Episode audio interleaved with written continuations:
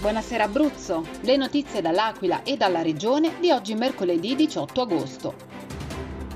Covid, situazione delicata a Montereale nell'Alto Aterno, 10 i positivi, quasi tutti non residenti ma ospiti delle seconde case.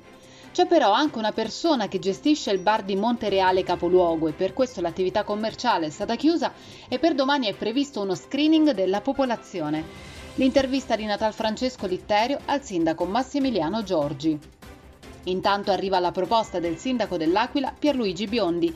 Nel Covid Hospital di Pescara i ricoveri in terapia intensiva, solo così si potranno ottimizzare le prestazioni degli altri ospedali della regione.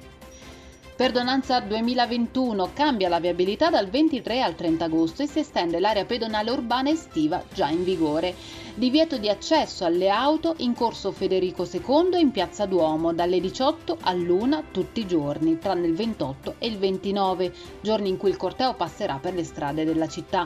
In quel caso l'area pedonale sarà dalle 13 all'1 di notte potrà transitare chi è munito di apposito pass. In via 20 settembre divieto di sosta per tutta la settimana, dal 23 al 30 agosto, stessa cosa per l'area della Basilica di San Bernardino. Sono riprese le prenotazioni per il concerto di domani a Paganica di Edoardo Bennato. Calcio due aquilane nella Lazio Primavera. Sono Alessia Ciocca e Lenia Perilli. Il loro percorso raccontato al capoluogo da mister Fabrizio Di Marco.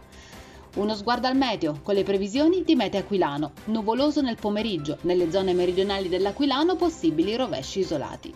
Per tutte le altre notizie e gli approfondimenti seguiteci sui nostri canali social, Facebook, Instagram e ovviamente su www.ilcapoluogo.it. Buona serata da Eleonora Falci e dalla redazione del Capoluogo.